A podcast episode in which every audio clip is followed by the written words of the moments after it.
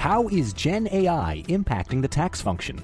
Here are some thoughts from EY and real time insights. The best way I could analogize, if you think back to 30 years ago with spreadsheets, at that point in time, most tax planning and processes were done with a pencil, paper, and a calculator. But everyone thought that was going to remove the need for tax professionals. The reality is that they learned how to code spreadsheets, they learned how to build better business insights, more scenarios, and years and years later, there's more tax jobs than ever. And so we see AI as having the same impact. Learn more at EY.com. The less your business spends, the more margin you keep. But today, everything costs more. So smart businesses are graduating to NetSuite by Oracle. NetSuite is the number one cloud financial system, bringing accounting, financial management, inventory, HR into one proven platform, helping you reduce IT costs, maintenance costs, and manual errors. Over 37,000 companies have already made the move to NetSuite. Now through April 15th, NetSuite is offering a one-of-a-kind flexible financing program. Head to netsuite.com slash earnings right now. netsuite.com slash earnings.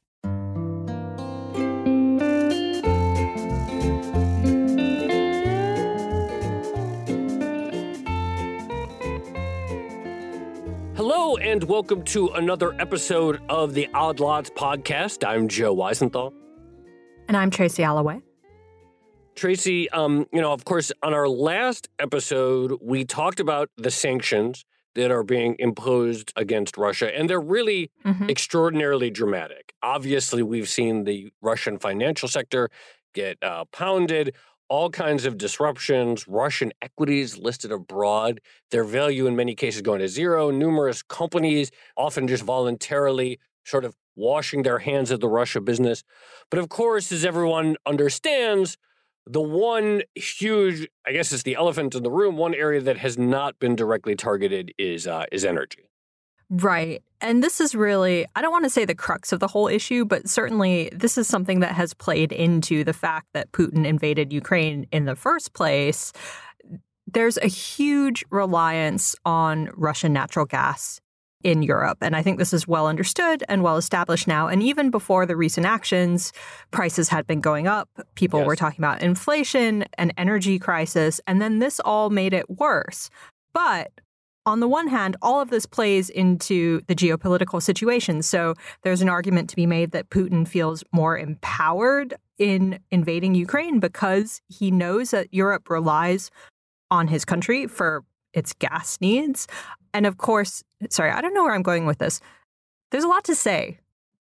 There, there is an extraordinary uh, bit to say. I guess one of the questions is why wasn't Europe more prepared or why wasn't why hadn't Europe already taken steps to perhaps wean itself off of uh, Russian natural gas and oil and coal and of course yeah. uh, there was the annexation of Crimea oh, yeah. in 2014 so it's not like these geopolitical concerns suddenly just came out of nowhere no, this is where I was going with it actually, was that Putin has a really good grasp of the energy situation and seemed to understand that Europe needs Russian gas. But at the same time, it doesn't feel like Europe necessarily understood that, or if they understood yeah. it, it doesn't seem like they did anything about it. Everything just sort of went on as it did before. And even even after the first invasion of Ukraine and you know the situation in Crimea in 2014, even after that, you didn't really see Europe back away from Russia in any meaningful way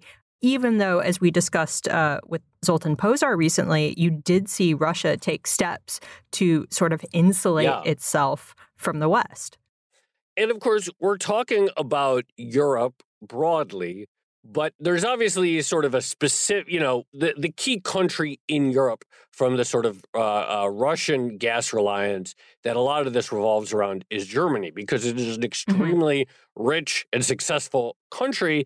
It also is extremely reliant on natural gas. And, you know, it's sort of taken some odd energy choices because this is a country whose leadership has talked a lot about going green and sustainability and all that. And yet, it's actually really not done well on hitting some of its emissions goals. It's phased out nuclear, but it also that means it's more reliant on coal, more reliant on gas, and maybe in the long term, it will one day be on uh, wind power and solar power and be all renewables. But that seems very long term. Right here and now, its emissions are going up, and its dependence on Russia is acute. Yeah, and I think that's become very, very apparent in the way. Well, just the way the whole crisis has unfolded. I will say we're recording this on March 2nd. And I'm looking at nat gas, the spot price yeah. on the Bloomberg terminal now. It jumped 60% earlier right. today. And of course, it's at another fresh record, but it's been at fresh records for multiple times in recent days and uh, indeed in recent weeks. So you can feel all of these tensions and all of this pressure, all of these potentially um, bad policy choices uh, manifesting themselves in these record energy prices. Exactly right. So we want to like push the conversation forward and get more insight mm. into this crisis, this war, and the German situation specifically. I'm very excited for this conversation. We've had our guest on one time before. We are going to be speaking with Matt Klein. He's the founder and publisher of The Overshoot, which is a phenomenal uh, newsletter on uh, economics and the economy. And of course, he's the co author of the book, Trade Wars Are Class Wars. Matt Klein, thank you so much for coming, uh, coming back. Thank you very much for having me. So, you know, we talked the last time we talked to you. I think maybe it was uh, maybe it was in 2020, and you had uh, you published this book, "Trade Wars Are Class Wars," and of course, you know, going back to 2020 and 2019, around that time, when you think trade wars, obviously you think uh, U.S.-China tension because, of course, there were the various uh, you know Trump tariffs and so forth.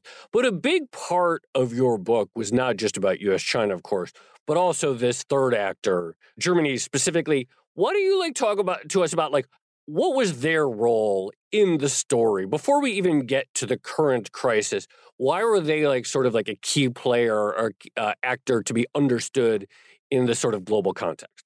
The, basic argument of the book is that for a very long time, since maybe 20, 25 years or so, the, the world economy as a whole has been suffering from the systematic shortage of consumer demand.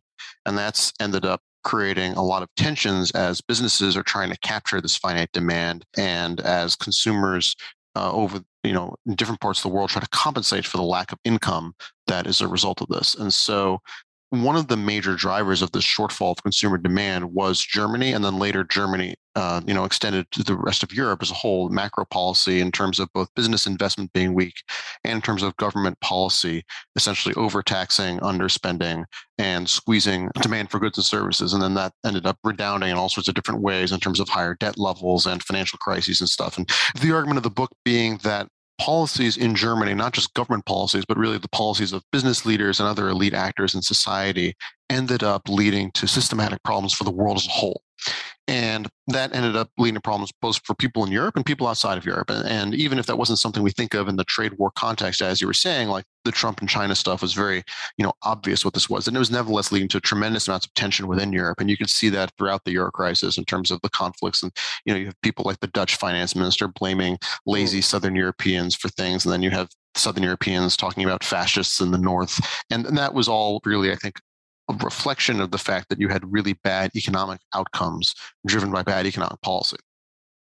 So you mentioned um, like a bad situation caused by policy decisions. Could you maybe just elaborate on that a little bit more as it relates to the current Russia situation and the energy landscape that we were talking about a little bit in the intro? How much does a country like Germany actually depend on Russia for its energy needs? Germany is quite dependent on, on Russia. So, for the European Union as a whole, if we look at basically the period right before the pandemic, because the pandemic kind of distorts things a little bit, about 19% of all energy came from Russian imports. So that's a lot of that includes natural gas, that includes coal, that includes oil. Natural gas is the most significant one for these purposes because it's not easy to substitute it. You know, if Russia doesn't sell oil to Europe, someone else is going to buy that oil. Europe can therefore buy oil from whoever, you know, previously was not buying Russian oil. So it's, it's more fungible. Gas, on the other hand, is mostly transported by fixed pipelines. And so therefore you really, it, you know, you can substitute to a degree, but it's much more challenging to do that. Germany sort of compounded this problem in a couple of ways. Some of which one is, is that they you know made the decision after the uh, Fukushima nuclear disaster in Japan to start decommissioning all of their own nuclear power plants, and so right. a a quite substantial source of clean and uh, you know reliable local locally sourced energy is shut off. And I think they basically they're either about to. I think they they, were, they had been currently scheduled had been scheduled to turn off the last of the nuclear plants, I think at the end of this year. I think now that's starting to change, but that was basically something that had been going on over the past 10 years of turning off nuclear power. Another thing that they've done, which I think we can relate sort of more to their macro policy mix, is that they didn't invest enough in coming up with replacements. So while there has been a real commitment since I think about 2010 towards greening the energy mix, they call it the energy transition. They have invested a lot in wind and solar power, particularly wind power hasn't been enough to offset the loss of nuclear. And so one of the things that actually had been, you know, bridging the difference was that they increased their coal consumption quite a bit, uh, which is ironic given their you know desire to be more environmentally friendly. The other thing they did, of course, is that they imported even more Russian gas.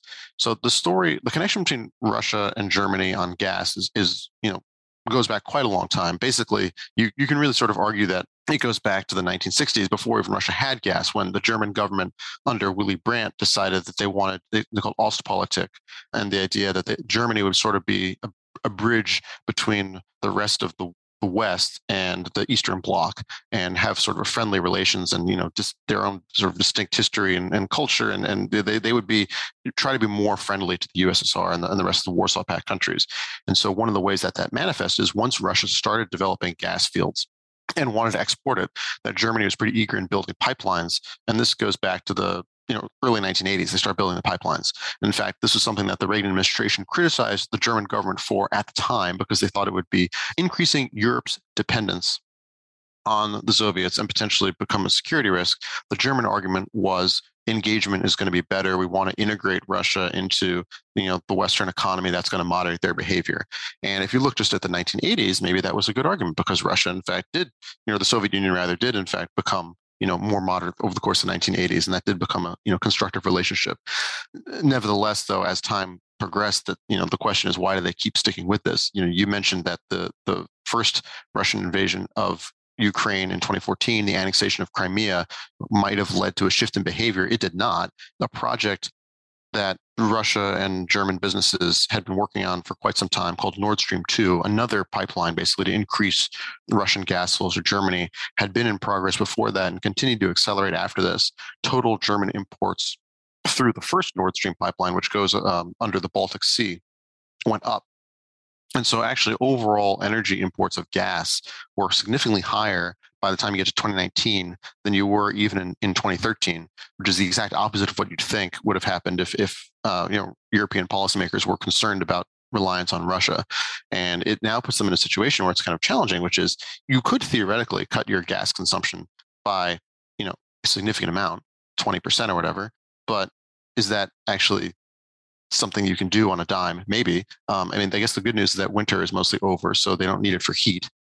You know that you know does create a lot of leverage. I mean, as as you mentioned, Tracy, the pricing of natural gas is so high because the supply was already being constrained. I mean, I think one thing that hasn't been appreciated enough, I was surprised to see it myself, is that you know until they stopped making their website publicly accessible, Gazprom, which is the Russian company that produces and transports the gas, they publish daily data on how much gas they shipped to European Union customers and by which route. And the last data we have is the weekend before they invaded Ukraine. But you know, what you can see is that in 2021, basically starting around sort of the end of August of 2021, the gas flows started falling dramatically.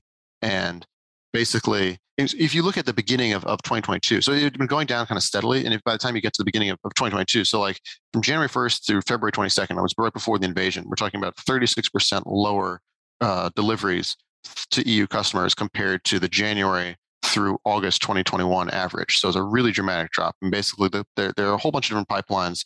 A bunch go through Ukraine. There's one that goes directly to Germany, and then there's one that goes through Belarus and Poland uh, to Germany.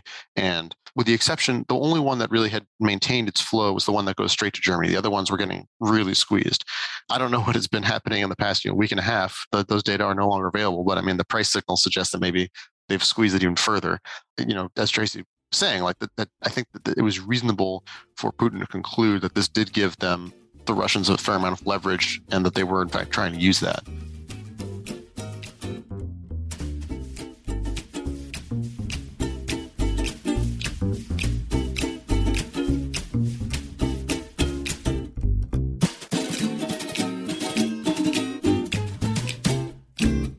How will generative AI impact the way financial services firms work? Here are some thoughts from EY and real time business. At an enterprise level, how will it impact the way we work? Just like how internet changed all our lives, this technology has the potential to have a step change in how we fundamentally operate. But, uh, let me give you a few examples of what some of the use cases our clients are exploring. We are seeing our clients explore a few knowledge management use cases. For example, in, in case of wealth and asset management, providing their financial advisors with right information so that they can serve their clients better. Similarly, a claims agent in insurance or a contact center representative in case of banking and capital markets. The, the theme that we are seeing is where the machine comes in and provides contextual insights to enable the humans make better decisions, better actions in a faster manner. Learn more at ey.com. Success is more than a destination. It's a path you take one step at a time. It's dedication, it's fortitude, and it's the work, passion, and grit inside of us that comes before all recognition. That's what Stifel has been doing for over 130 years, and it's why Stifel is one of the fastest growing wealth management firms in the country. And Stifel goes beyond traditional wealth management to offer you a full suite of banking services, direct access to one of the industry's largest equity research franchises, and a leading middle market investment bank. Quietly, yet strategically, Stifel has built a company and culture unlike any firm on Wall Street. Because success is the drive it takes to keep pushing. It's the passion to keep investing. It's the best of each of us made better by the best in all of us. And that is where success meets success. Find a financial advisor at stifel.com. That's S T I F E L.com. Stifel, Nicolaus and Company Incorporated, member SIPC and NYSE. So it's interesting you mentioned that the the German Russia figurative and literal pipeline has gone back several decades. I learned on our last episode that we did actually that our current Secretary of State Antony Blinken several years ago even wrote a book on uh, called Ally versus Ally: America, Europe, and the Siberian Pipeline Crisis about this dispute in 1982 on this exact thing. So now I kind of want to read that book because now it's come up in two separate uh, podcasts, and so it seems highly relevant. Something I'm, uh, you know, something I'm curious, you know, to sort of like bridge this, and I guess this is really the key question is.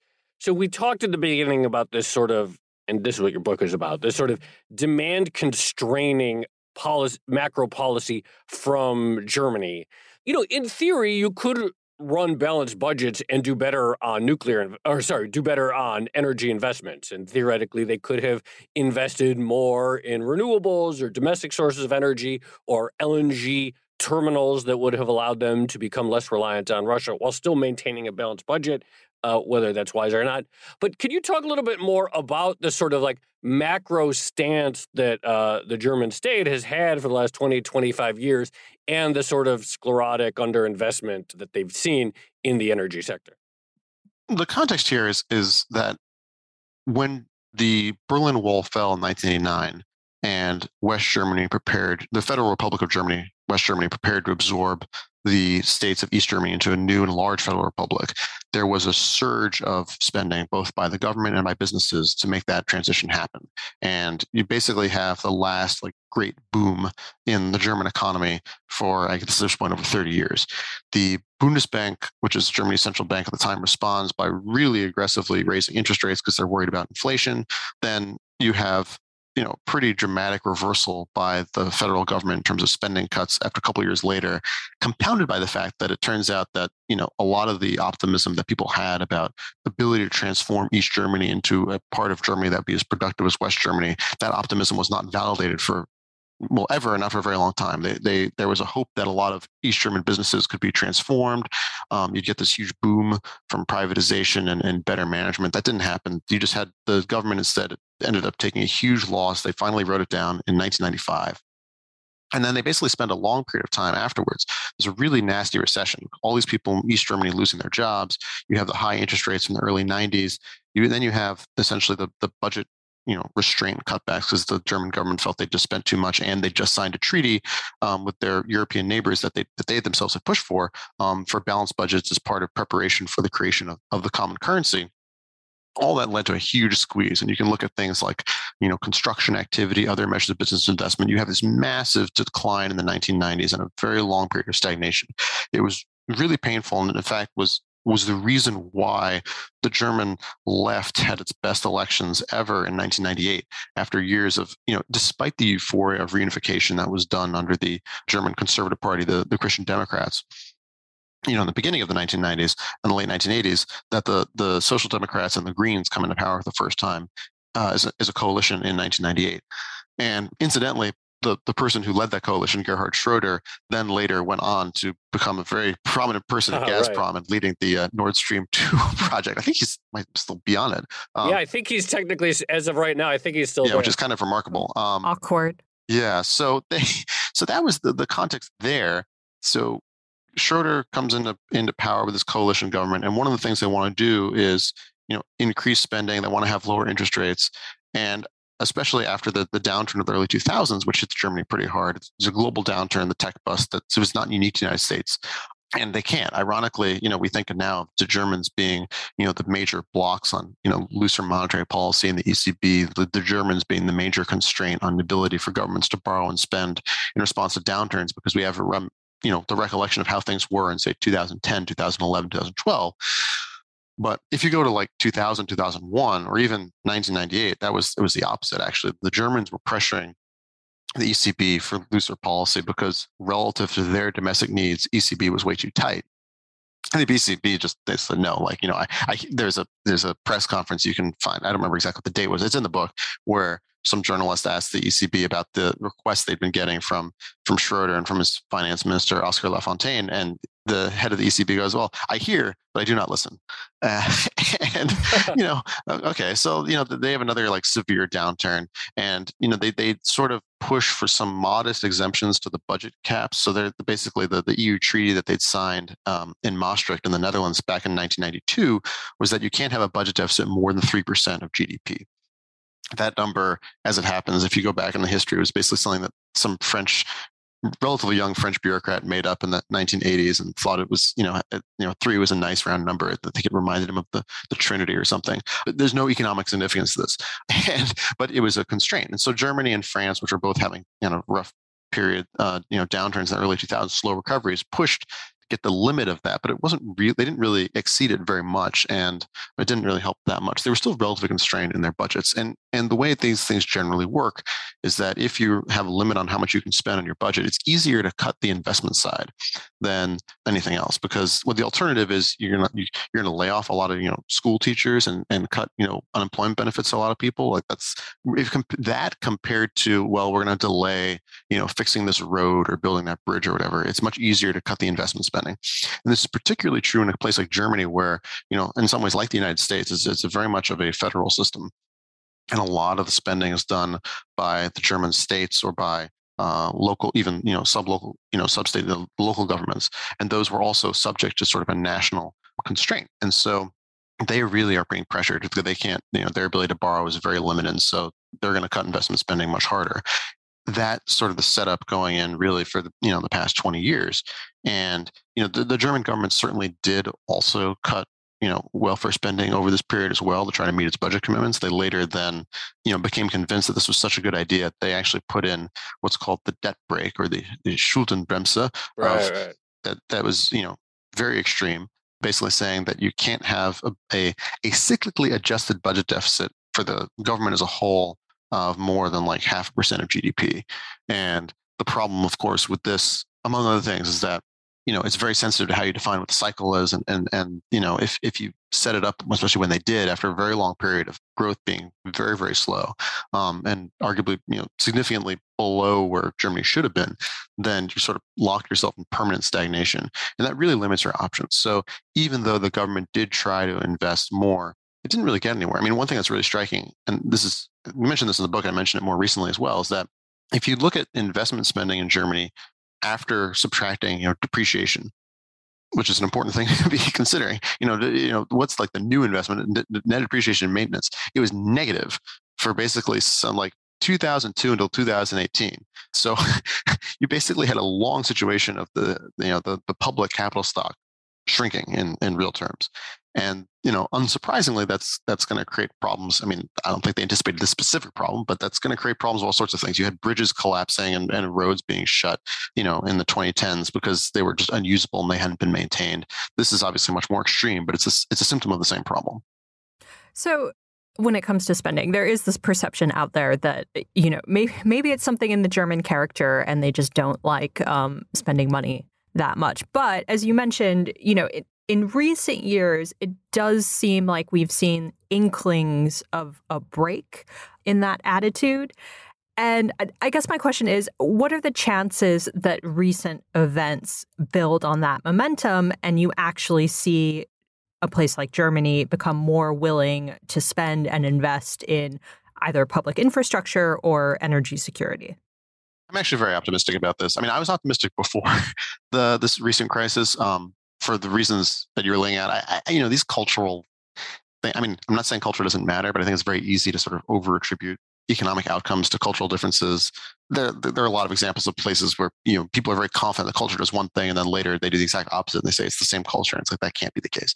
um, so I, I think there was a recognition, even among I think the reason it was so challenging is because you had such political stability in Germany for so long, stability and also stagnation. So basically, in the early 2000s, partly because of these constraints that they didn't really have much of a choice, you had the center left parties being the ones that actually were really pushing austerity in the early 2000s in terms of things like cutting unemployment benefits and basically squeezing investment to make room for other spending within the constraint of you know Europe's budget rules. And then in 2005, what happens is that you have a very weird situation where the left wing parties as a whole end up winning a majority of the seats in the Bundestag. But they don't, they, the reason that happens is because you have a split of the left where basically people on the left side of the Social Democrats ally with people who had, had been sort of like ex communists in, in East Germany and were protesting these policy changes by the government at the time. So in theory, there was sort of like a you know, majority left coalition. But in practice, that would never have happened because there was, you know, an opposition to existing policies. And so then you have, you know, the first of, of many grand coalitions where the conservative Christian Democrats ally with the Social Democrats and then end up pursuing the exact same policies. And in fact, the way Merkel, uh, Angela Merkel, who becomes prime minister, uh, chancellor, excuse me, chancellor at this point in time, you know, she basically neuters the opposition for what felt like a generation because she's like, oh yeah, this was great.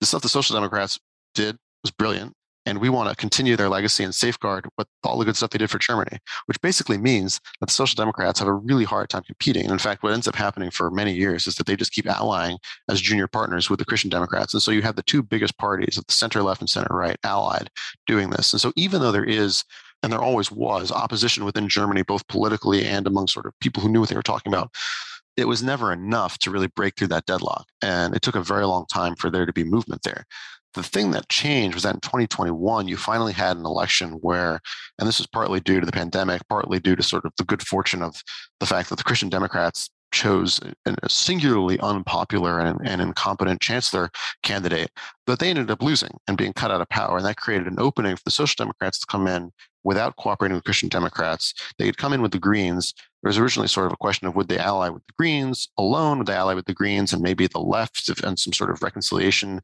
that didn't end up happening because they didn't win enough seats? Or what ended up happening was ally with the Free Democrats, which there was a lot of speculation there about this being negative because the Free Democrats had long positioned themselves as being the most austere and the most committed to low taxes and budget restraint and the debt brake.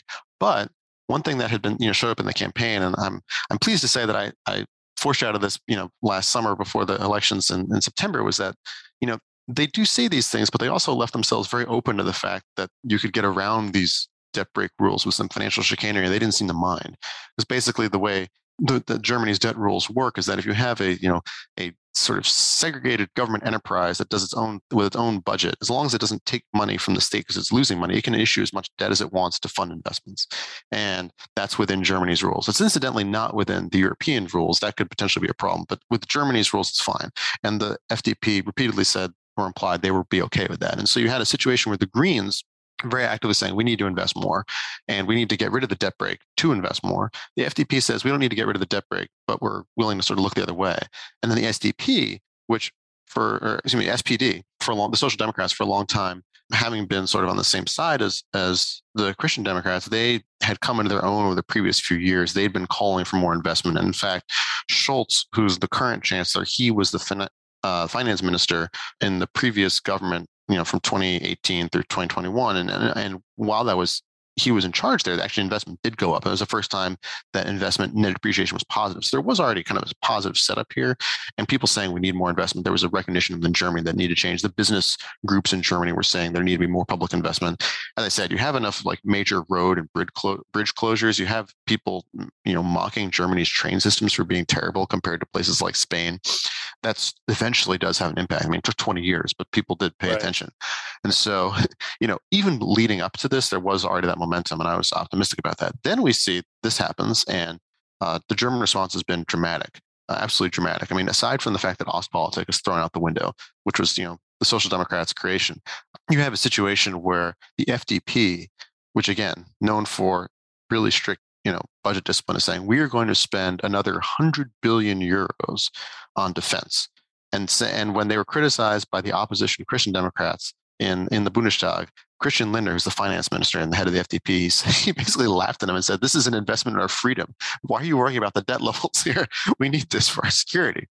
You know, this is an enormous number, by the way. I mean, I don't, you know, how it gets spread out over time is, is a little ambiguous, but you add that with the fact that Scholz is committed to spending at least 2% of GDP on defense, which is Germany's you know obligation under NATO, but you know for many years they've been spending like one percent of GDP on defense. Because again, if you're feeling budget constrained, you're someone like Angela Merkel, cutting defense budget is a very easy way, relatively speaking, to you know meet your targets. That would seeming like a problem. Of course, the problem, you know, the what the problem is that the Bundeswehr is like you know, lost so much capability. You hear all these stories about how they couldn't do anything, and like there was some German I think army intelligence guy was stuck in Ukraine. He had to get like a you know, civilian transport out or something. I mean, they, they didn't really have a lot of capabilities, and now they realize they need to do something dramatic. They didn't have. I think you know you were mentioning this. They didn't have any LNG import terminals. Europe as a whole does have a lot of LNG uh, import capacity. Germany has none. So they're they are working on on fixing this stuff. And so I think I think it is encouraging that they realize that um, you know the situation that they as they understood it you know is a lot different than you know what they'd been thinking and that there needs a response which incidentally is consistent with a history of many other countries where you know national security risks lead to radical changes in you know domestic investment. Now you mentioned that uh, at least the last of the nuclear plants had been scheduled to um, sunset at the end of uh, this year and maybe that'll be pushed off. If I'm not mistaken, the Green Party in Germany, like this is like a core thing for them, right? Like they were they were like a prime mover against uh, nuclear for uh, decades, I understand. Do you think that like you know there's going to be some? I, I don't know if like you have specific views on sort of like German energy policy down to the mix, but you know it seems unrealistic that anytime soon you're going to have uh, solar and uh, wind really do do all the lifting, especially in the lack of like with the lack of like utility grade battery tech. Do you do you sense any meaningful change uh, on that front? Well, so yes, I mean I think one thing that's interesting here is that first of all they've said that they think they are going to you know not turn them all off at the end of the year, and, and that is something that could not have been done without the consent of the Greens. The Greens have been known for being anti-nuclear for a very long time. However, they also and prior, this is actually arguably even more important part of their identity, at least in recent years, have been very hawkish on Russia and very much against uh, fossil fuel dependence. Huh. And in practice, what we've seen is that turning off nuclear has not meant that Germany has gotten greener. In fact, their emissions, carbon emissions record has been among the worst in any rich country, precisely because they turned off the nuclear plants and substituted with coal. So I think that you know the Greens can read this just as well as anyone else. I think they know this. Again, the, the Greens have been the, consistently the most hawkish on Russia, in part because, unlike basically every other party, they don't have any kind of weird Russia baggage in terms of either, you know, ideological links or the oil, the, the gas pipelines, or supporting business interests of you know selling manufactured goods to Russia. So they they've always been the most um, you know relatively hawkish and and and you know talking about a foreign policy of values. And in fact, the foreign minister is from the Green Party right now. So I think there's definitely going to be flexibility there. So if if the choice that they face is turning on nuclear plants versus actively sending money to Russia in the middle of a situation where Russia is violently invading one of its neighbors, I I, I would imagine you know they, they'd be more flexible on that front. And I think that we're seeing that. I mean, and as, also as you mentioned, like in the in the short term, you know, solar and wind are great, but they're intermittent. And so you need something that's stable. And, you know, it's either going to be coal or gas or nuclear. And, you know, of those three, I mean, nuclear is clearly going to be preferable.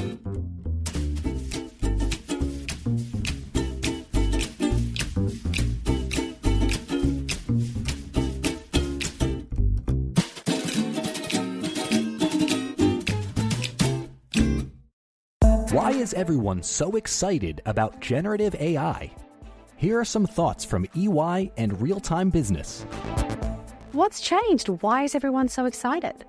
By now, you won't find anyone who has actually not played around with a version of a generative AI model. I think what makes it interesting and exciting is really comes down to two factors. One, the power of the technology, its ability to process millions and billions of data points and create a response that is so indistinguishably human like is fascinating. It's like you're having a conversation with the AI model, like how you and I are having this conversation right now. The second is its ease of use and ease of access. It really opens up people's mind for practical applications of this technology, both at an individual level or at an enterprise level. Learn more at ey.com.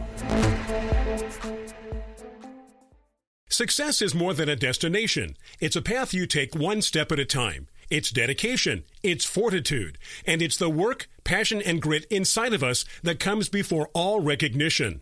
That's what Stifel has been doing for over 130 years, and it's why Stifel is one of the fastest growing wealth management firms in the country. And Stifel goes beyond traditional wealth management to offer you a full suite of banking services, direct access to one of the industry's largest equity research franchises, and a leading middle market investment bank. Quietly, yet strategically, Stifel has built a company and culture unlike any firm on Wall Street. Because success is the drive it takes to keep pushing. It's the passion to keep investing. It's the best of each of us made better by the best in all of us. And that is where success meets success. Find a financial advisor at stifel.com. That's S T I F E L.com. Stifel, Nicolaus and Company Incorporated, member SIPC and NYSE. So I realize we've been very focused on Germany here. Can you talk a little bit about how Russia's energy links have played into the current situation? And also, one of the things that keeps coming up is this idea of, um, you know, the rest of the world has imposed these very strict and dramatic sanctions on Russia. But the thing they've left out is energy for obvious reasons. But now there's this sort of big question mark over whether or not that can a continue given that you see a lot of firms who are voluntarily self-sanctioning and just deciding that they don't want to have anything to do with russian assets or they're worried about um, clearing through the system and things like that so they're just not dealing in russian energy at all.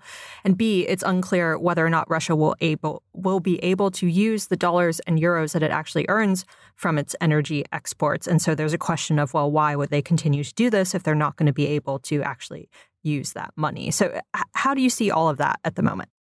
Yeah, those are all great questions. I mean, it, it is an interesting question. Why would Russia keep pumping gas if they're getting money that they can't use? You can understand why they would keep doing it if they could use the money. And there's an argument for actually setting up sanctions in a way that they are forced to keep pumping the gas, but not really able to do a lot else with it, which arguably is what was set up, but it does create this tension. So, I mean, one theory I've heard, I have no idea if this is right, is that the Europeans actually do want Russia to cut off the gas, but they want Russia to be the ones to take the blame. Which, I mean, I have no idea if that's right. I mean, it certainly would be a reasonable way of interpreting, you know, how things are playing out. You know, but then there's a question of how you deal with that. I mean, as I said, I mean, the good news is that winter is basically over, so you don't need it for heat the way you would have before. Um, you could imagine a situation where you're rationing electricity for industrial consumers and then you know sort of hope that things get resolved one way or another before next winter. It is that is definitely a tricky question. I mean because it's not like germany is uniquely dependent on russian gas. In fact if anything many other countries are even more dependent on on gas from russia. Basically all the countries to germany's east and sort of southeast because there isn't really a lot of other sources you can get. I mean you can get gas from from qatar you get gas from norway um, the north sea. There's some lng coming in from the us although the U.S. is sort of maxed out, and we sell a lot to to Asia. Um, you know, you could have rerouting of LNG. I mean, there's a world where you know Australian and, and American LNG is rerouted from Asia to Europe. but then you know that creates you know that creates new problems for other people. So there isn't an immediate obvious substitute, and that does theoretically give the Russians a lot of leverage. As I said, for all we know, they've already been cutting off. I just we just don't have the hard data from like the past week, uh, week and a half. So that's a sort of interesting question there.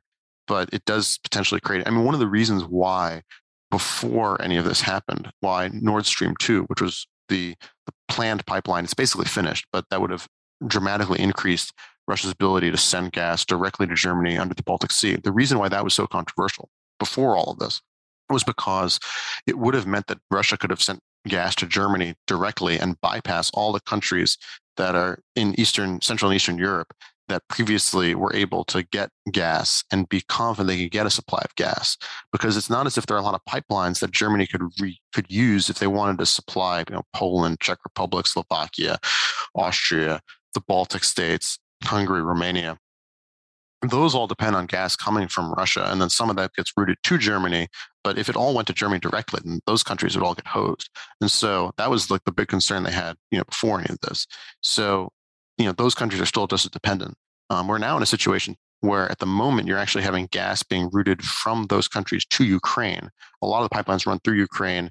It had been the case that the Ukrainian government made a decent amount of uh, earned a decent amount of hard currency, basically getting a transit fee from gas sent from Russia through those pipelines. That I mean, I'm guessing that's not happening right now. Um, and so you're having gas being sent the other way so that Ukraine can keep the um, you know the power on. But yeah, I mean, it's a, it's a, it's a, the, the situation with gas and Russian, you know, energy security is, is a significant problem for all of these, all of Europe. Really, it's basically you have to you have to go either as far west as places like France and Spain, or north to like Sweden and Norway for it not to be an issue. And in those countries, they have a lot more hydropower and a lot more nuclear and a lot more solar. But that's you know, or they get LNG from elsewhere. But that's not you know, but that's a lot of Europe is is very dependent on Russian gas. You know, one of the things that, and you, you, you talked about this a little bit earlier, is that, you know, with oil, there are multiple prices of oil, but they do tend to cluster. And so there's Brent oil and there's West Texas oil, and they're usually a few dollars apart, but they go in the same direction. The gas market isn't like that at all. I mean, the gas, the price of what is it? What's a cubic meter? Uh, is that a standard? Yeah, uh, yeah, billions of yeah, cubic meter. Yeah, it's just completely different. All it's just completely different all around the world at any given time, and it's because it's so, as you described there, it's so infrastructure specific. Yeah, I mean, not to like be sort of obvious, but one is a liquid and one is a gas, and like liquids, it's right. pretty easy. To, you know, you can put them in barrels, you can put them on ships, right. and like gases, you know, it's much harder to do that, and that's why you know the invention of liquefaction which is where you turn the gas, you cool it and condense it into a liquid, and then you can transport it on ships, is, was such a revolutionary technology because it meant that you could move the gas all over the world. But you know, until right. that happened, um, and even and you know, it's still expensive to do that. Um, pipelines was the way you did it. I mean, natural gas in the U.S. prices of natural gas in the U.S. have been so much lower than in Europe and Asia for a long time because we have a lot of gas in the U.S. and we have pipeline infrastructure that can transport it. But it's very difficult to send it over to places that don't you know have the pipeline sending it across an ocean is very expensive. So there is a lot of liquefaction capacity in the us there's a tremendous amount of liquefaction capacity that's currently been approved um, but has not yet been built. If it does the us would be able to more than supply europe and asia with with with gas uh, in, in theory. But you know it's it's very expensive to do that. I mean all the transportation costs is why the, the, the price differentials are so huge. So even if the U.S. producers are responding the way you think they would to market signals, where like if the price of gas, right. whatever, is I don't know, like six times or more, whatever, in, in Europe than it is in the U.S., and they are responding to that, but you know there are sort of hard physical limits, and you could you know until the liquefaction capacity builds up a lot, until the import terminals on the other side build up a lot, you know that price differential is going to exist. And that's why Russian gas always had appeal. Europe has pipelines to gas from North Africa as well. And that's, and, and from, you know, the North Sea and stuff. So they're, they're, they do get other pipeline gas, but a lot of it comes from Russia. And so, I mean, it's going to be more expensive regardless, right? But you know, LNG is always going to be more expensive than Russian gas. But on the other hand, if Russia's cutting off the gas, or if you don't want to be dependent on Russian gas, then that's a price worth paying. I mean, as Lindner would say, it's, you know, it's investment freedom. And so that's, uh, you know, it's, it's worth doing, but it, it is going to be more expensive. So Actually, that leads into something else I wanted to ask, which is naturally this idea of Russia sort of leaning or looking more towards China because of the various things and pressures that are happening in Europe. So obviously, Russia exporting more energy in various forms to China would appear to be an obvious option for it here. Yeah, no, it would. I mean, but that sort of goes the other way, which is you'd need to build all the pipelines going the other direction. And so they could do that. Mm-hmm. They mm. do have one pipeline. They call it the Power of Siberia, and it runs um, into China. And they do export pipeline gas to China, but the volumes are pretty small. So again, if we're looking at like 2019, which I think is sort of the most reasonable comp, you had like 75% of Russian gas going to the EU um, in 2019, and was not. And so China is a pretty small. I mean, most of China's gas. I mean, China actually has a lot of gas domestically, and they get a lot of LNG so they, have definitely been trying to get more from Russia, but it will take a long time to put those pipelines together. I mean, basically, I don't know the exact time frame of how long it takes to build these things, but like I would not be surprised if the time it takes for Russia to build pipelines to China to substitute, you know, to to fully divert all the gas from that used to go to Europe probably would I would not be it's probably comparable time scale like building out the capacity for Europe to get LNG from the rest of the world. So I don't know. Like it's I mean, it's not going to be kind of a fast thing. And of course there's the fact that if Russia were to be doing this with China, it's at a period where, unlike you know before, Russia is a pariah state, and as you said, they're not having access to all the the Western oil and gas services companies that actually know how to do this stuff. Because all these things were built. I mean, like Nord Stream and stuff. That was a joint venture with European companies. That's where a lot of. The, I mean, they have technical know-how in Russia, but a lot of it was done with you know European help, and so I'm sure China has the capacity as well because they have their own domestic gas industry, and Russia has the gas industry for a long time. But I mean, to the extent that they they would want help from anyone, and, and that Russia's become a pariah state, that would make it even you know comparatively more difficult for them. Well, the the other element and thing I've been thinking about in this conversation is like, okay, Germany wants to spend a lot more and build up, perhaps build up terminals or other other forms of energy infrastructure and other other infrastructure it's not a great time. I mean, it's not a great time to have to build, setting aside the war specifically. Uh, it's not a great time to have to build anything physical given the tightness in every commodity markets and thinking about the metal that would have to go into new pipelines and the steel and the cement and everything else that have to go into a terminal. It sort of speaks to, I guess, the tragedy of having been uh, so spendthrift for the last, at least the last decade. Yeah, thrifty. Yeah, I mean, it's funny because the Europeans have this phrase, which is so annoying. They talk about you. You fix the roof when the sun is shining, and it's a good phrase if you think about it in the right perspective. But the way they always used it was, oh, you know, your economy is not actively contracting because we're not in the depths of a global financial crisis. You should be doing budget austerity and paying down your debt. Is how that was interpreted in Europe. So that's what. So that's what fixing the roof is in their view, yeah, fixing the roof being like lowering yeah. your debt to GDP ratio. and they talked about this all like you fix the roof and the sun is shining, but so then you have the, the space to expand your debt to GDP ratio when you know things go bad. There's an obvious problem here, which is that you can't fix the roof if you're not spending money. like, you know, they, they, they, what they literally did was not fix the roof when the sun was shining. And then now that it's raining and they've saved a lot of cash, it's getting wet. I mean, if I don't ever draw this analogy too much, like, uh, sure, know, sure. I mean, they, they basically had an opportunity to do all these things when natural resources prices were low, when there was a lot of labor slack, when real interest rates were negative, and they didn't take it.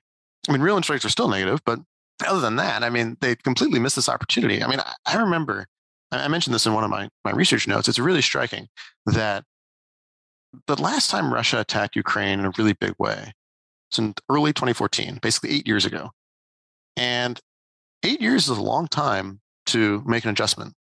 And it just didn't happen at all. And I remember writing at that time, back when I was at Bloomberg, actually writing, writing a piece saying, look, like Russia is doing this, but like long term, they're not in a great strategic position because Europe always has the option to diversify away from Russian gas, and then Russia has no leverage. Ironically, they didn't do that. But I mean, it's not like no one was talking about this back then. They just missed their window. And now they're trying to do it. And, uh, you know, as you said, now they're doing it like the worst possible time because they're being squeezed. And, you know, it'll get done eventually. But, you know, it's, it's, it's really striking how they sort of miss the, you know, the focus on the sort of financial savings and not on the fact that, you know, there's some things that are worth doing that should have been done. At some point, you're going to do it anyway because you need to do it. But, you know, if you have a chance of doing it when things are cheap, that's the best time to do it. And they missed that window well, before we go, and that was fantastic. Obviously, we've talked a lot about the energy linkages, but you, just before we, before we get out, you know, you've also written a little bit about the financial linkages and the various exposures that Europe and Germany have to Russia, all of which are now almost, you know, some of these, the value of these assets and relationships might, in many cases, simply go to zero. But how big are we talking about here for some of the, the non energy connections? there's a lot of of trade and financial links between Europe and Russia. And I mean, it makes sense. Russia is a large country. It's Europe's neighbor. That's sort of, you know, what you'd expect to have happen. That is probably a lot of that's going to go to zero. There's going to be an economic hit. And I think one thing, one of the reasons I initially had been, was not sure, I wouldn't say skeptical, I was not sure that, that Europe would be willing to kind of put in place the kind of sanctions that we've ended up seeing is because there is a corollary here, which is that there's going to be a real hit to European businesses, both um, businesses that export to Russia and to banks that have relations with Russian businesses. And so um, we're talking in like the hundreds of billions of dollars in terms of potential losses here. I mean, that's definitely manageable for an economy that's the size of Europe. And you know, again, to use Lindner's phrase, it's it's it's an investment in freedom, so it's it's worth it's a worthwhile to bear that cost. But it is but it's significant. I mean, you have something like in total global banks, which is global banks in this in practice basically means U.S., UK, EU, Japan, something like 150 billion dollars of exposure to Russian, you know, borrowers. That's probably going to mostly go to zero. I mean, the good news for them is that a lot of that exposure is through local subsidiaries, and so in practice, what that means is that it's Russian depositors and Russian, you know, bank bondholders and other Russian banks that are going to take a lot of that hit, although not all, but a bunch of it. You know, the exporters are going to get hit pretty soon. I mean, Russia eh, eh, imported about $370 billion worth of goods and services from the rest of the world in 2021. The majority of that is from countries in, that are sanctioning Russia. So that's going to be a hit. Again, we're talking about very large economies. So, you know, in the aggregate, it's not going to be a huge hit, but it's going to feel going to be notable. And of course, it's going to have you know, multiplier effects as, as those businesses, customers, you know, react to the lost sales. So there is a hit to be taken. I mean, I think Russia was counting on this these kinds of relationships preventing any kind of thing in the past. I mean, that's what happened in 2014, right? Like they did something that everyone said was illegal and horrible, and then nothing really. Ha- I mean, things happened, but it wasn't significant the way like we're seeing now. And I think, quite frankly, if it hadn't been for the fact that the Ukrainians fought back and are still fighting back, I think there's a decent chance that Europe probably would have rolled over because you know what was what would have been the point, right? From their perspective, the fact that it's now actually still a live question I think is a lot of what's motivating this and people's willingness to, you know, bear that economic pain because it is real. And I think obviously if you're looking at the rest of the world globally, not to, you know, point fingers at any countries, but you can imagine other countries that might be thinking potentially about invading some of their neighbors at some point in the future and wondering about, you know, how those economic linkages will either protect them or not from, you know, Western responses. But I mean, you know, seeing this is is uh, I think I think Putin was not crazy for thinking that this would not have happened you know because of those links. But at the same time i think like it's it, it is you know once you you do something like what he did and you see the response i think that, that it's not surprising that there's been this sort of very strong pushback and and willingness to take these kind of losses well uh, matt matt klein thank you so much for coming on odd lots. Uh, i learned a, a ton from that. Very very useful conversation. Yeah that was great. Thanks very much.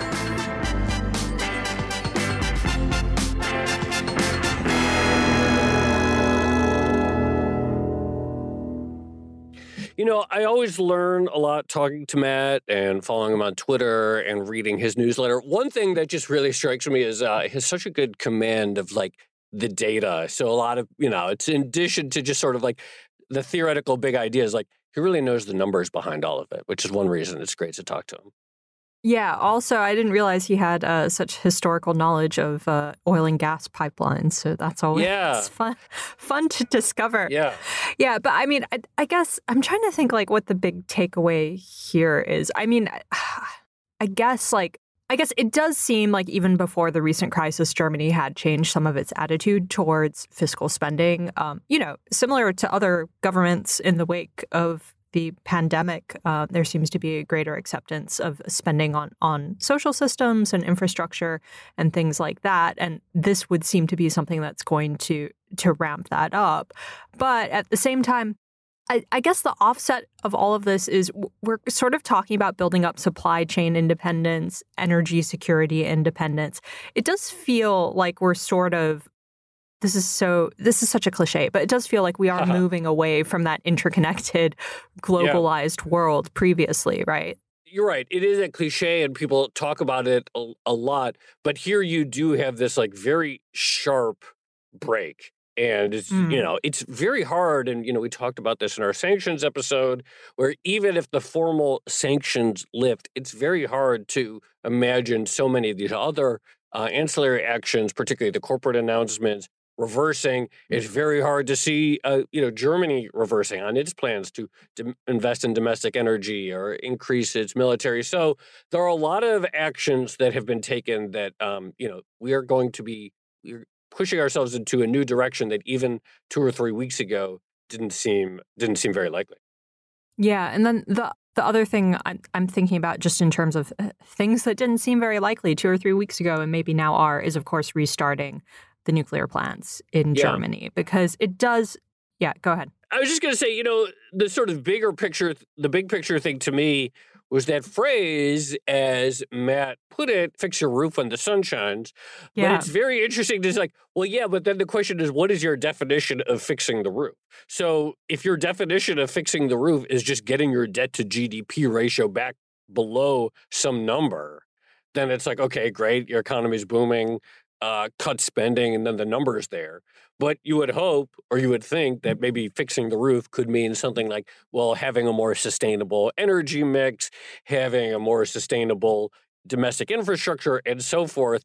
And it really is costly. And maybe that's something that we have to talk about more in the context even of US infrastructure spending, which is going to go up a lot. It's like we're doing all this at a time when commodity prices are booming. Every single day, I look up at the terminal and commodity prices are soaring.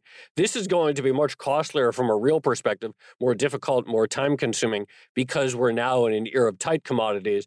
It would have been much easier in a period uh, when so many of these commodity markets were structurally looser. Well, totally. But it also feels like, I mean, the message certainly from the Biden administration has been that the, the solution for high prices is investment. And so, you know, yeah. if you want to get away from that, you're going to have to invest, and the timing's terrible. And yeah, maybe we should have done yeah. it earlier, but you kind of have to do it now. Otherwise, it's just going to get worse. But it does feel like there are no easy solutions. Again, another no. cliche. I am all about cliches today, apparently. Yeah, that's okay. But uh no, I thought I I thought that was great, and mm. just the whole world. I think you know we I want to do more. There's so much to do. I think on energy specifically this year, like can, uh, all the different questions about LNG infrastructure alone is so fascinating. We need to find someone who can like really get into like you know the business of okay, energy prices might be six yeah. times in Europe what they are here, but you don't have the infrastructure to move it because of liquefaction capacity, because of terminal capacity. Huge opportunities for someone, and it's just a question of like who and what is the time frame. Also, pipeline historians get in touch because I'm very curious about you know the decisions yeah. that go into building these things and how long it takes to um, reverse or alter course. I, I think that's going to be a pretty important thing going forward. Totally. All right. Shall we leave it there? Let's leave it there. Okay. This has been another episode of the Odd Lots podcast. I'm Tracy Alloway. You can follow me on Twitter at Tracy Alloway. And I'm Joe Weisenthal. You can follow me on Twitter at The Stalwart. Follow our guest, Matthew Klein. He is the uh, founder and editor of The Overshoot. He is at M underscore C underscore Klein. Follow our producer, Laura Carlson. She's at Laura M. Carlson. And very sad news we have to report this is uh, Laura's last episode as our producer. She's uh, returning to history, her, her true love of history. So very sad news. Laura, are you there? I am. I'm here.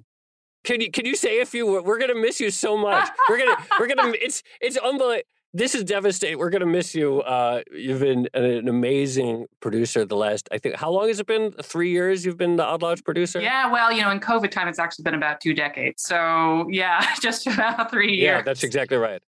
What are you going to be doing next? Um, I'm, as you said, I'm going back to my my my roots in history. I'm I'm writing a book. Uh, I'm going to be doing some teaching and lecturing. Um, unfortunately, on on nothing related to to hmm. markets mm. or or anything like that. It's all culinary history. So so good food food history, um, stories of restaurants, those kinds of things. So so yeah.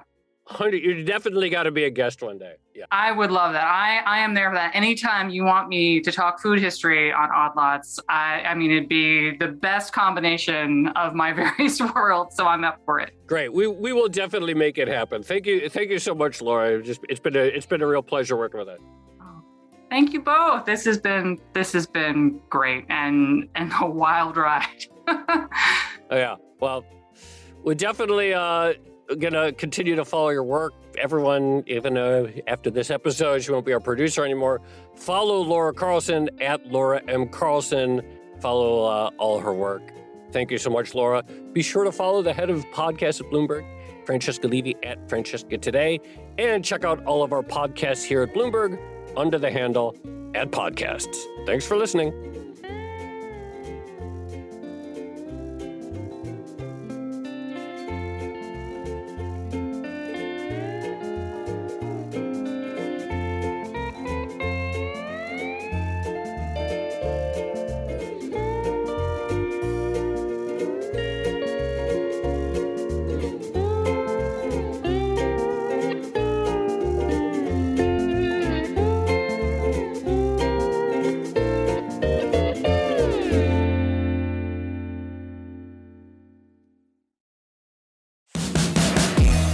It's Tracy Alloway. And Joe Weisenthal. We are the co hosts of the Odd Lots podcast, and we want to tell you about a new podcast and video series you are not going to want to miss The Deal, co hosted by Yankees legend Alex Rodriguez. Every week, A Rod and Bloomberg reporter Jason Kelly speak with big time athletes, entertainers, and executives. Like Maria Sharapova, Michael Strahan, Derek Jeter, and more. The Deal takes you behind the scenes into the world of sports, media, and entertainment, and dives into the wins, losses, and lessons learned along the way. From Bloomberg Podcasts and Bloomberg Originals, you can listen to The Deal on Apple Podcasts, Spotify, or wherever you get your podcast. You can also watch it on Bloomberg Television and Bloomberg Originals on YouTube.